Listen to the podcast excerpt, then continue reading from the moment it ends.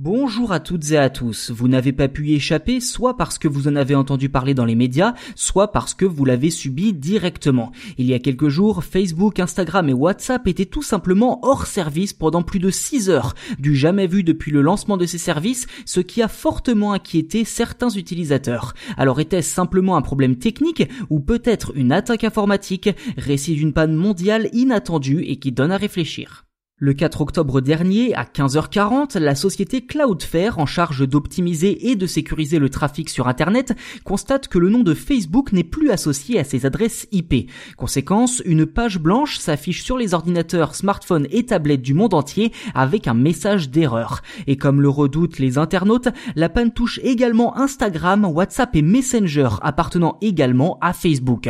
En clair, quatre des services les plus populaires de la planète ont disparu d'Internet. Direction Twitter pour comprendre ce qu'il se passe, et c'est justement sur ce réseau social-là que Facebook annonce qu'un problème est en cours de résolution sur ses serveurs, non pas dû à une attaque informatique, mais plutôt à une erreur de manipulation d'un technicien. Dans le détail, le problème viendrait du protocole BGP pour Border Gateway Protocol. Je sais que certains d'entre vous se le demandent, c'est quoi un protocole Eh bien justement, lorsqu'un ordinateur transmet des données, c'est le protocole qui évalue la meilleure route pour les acheminer à destination. Au lieu de devoir parcourir l'ensemble du réseau pour identifier individuellement les adresses et finir par trouver la bonne, le protocole va simplement interroger un serveur dit AS, géré par les opérateurs Internet comme Orange, Bouygues ou SFR en France.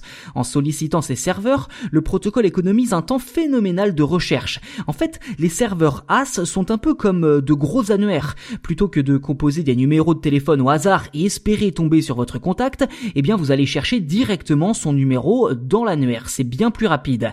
Et là, c'est exactement le même principe avec le protocole, mais pour les ordinateurs cette fois. Voilà pour cette explication assez schématique euh, qui vous permet quand même de saisir un peu mieux le contexte technique, mais bon, je dois bien l'avouer, c'est un tout petit peu plus complexe que ça dans la réalité. Quoi qu'il en soit, vous vous doutez bien qu'une entreprise comme Facebook ne fait pas appel aux serveurs AS des fournisseurs d'accès pour faire transiter ses données.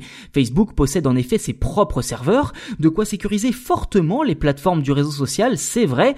Enfin, c'est surtout quand la menace ne vient pas de l'intérieur. Comme je vous le disais, c'est au cours d'une opération de maintenance que des techniciens ont malencontreusement supprimé les bases de données du protocole BGP.